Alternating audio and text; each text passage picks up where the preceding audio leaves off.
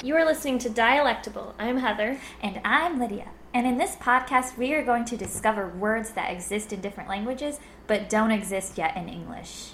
And maybe along the way, create our own words that don't exist at all. Da da da da. Today's word is Kummerspeck. Kummerspeck. So, Lydia, what do you think of when you hear the word Kummerspeck? Sounds like a sad piggy to me. Actually, Kummerspeck is a German word that literally translated means grief bacon or grief fat, referring to the extra weight that someone might put on after a bout of emotional eating. Those Germans, they think of everything, don't they? They're hot too. Oh, come on, Heather. You have to say that you're dating a German. Ooh, let's do an example. Okay, we're about to tell a made up story. Do you remember Cynthia? She's put on some weight, huh? Actually, she was bouldering a few months ago and she broke her ankle. So, what's she been doing since then? You know how she loves her rocky road. Well, I hope she gets back on her feet soon so she can boulder off that Kummerspeck. Kummerspeck, German word for grief bacon. We have one more German word for you today. It is similar to Kummerspeck. This word is Frustfressen.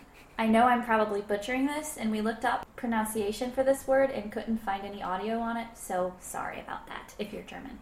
Okay, so what does Frustfressen mean? It actually means excessive eating brought about by frustration. Frustfressen translated is made up of two words. The first is der Frust, and that means frustration. And the second word, fressen, is a version of eating or essen, usually used to describe animals eating, but you can also use it to describe someone stuffing their face with food.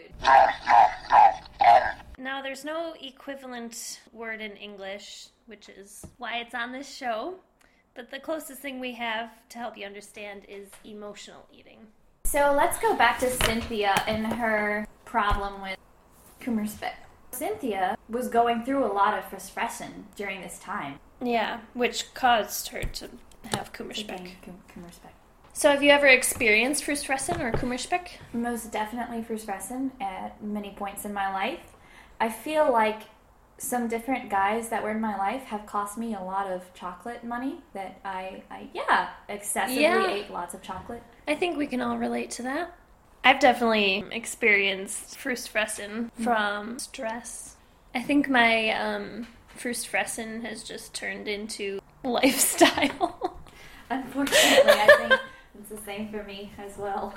Why would the German language necessitate words like these? But we don't have a word for it in English. And I feel like we experience it more. Yeah, you would think that we would have words like these, but yeah. well, maybe it's time we do. Yes, and that is why we are here today Mhm. to give you these extra words. And we're hoping that you can take these two words and see if you can use them in your vocabulary tomorrow. Like just nonchalant, you know, talking to your buddy or whatever, and then Yep. see how it works. We hope that your weekend is filled with no frustration and no grief bacon.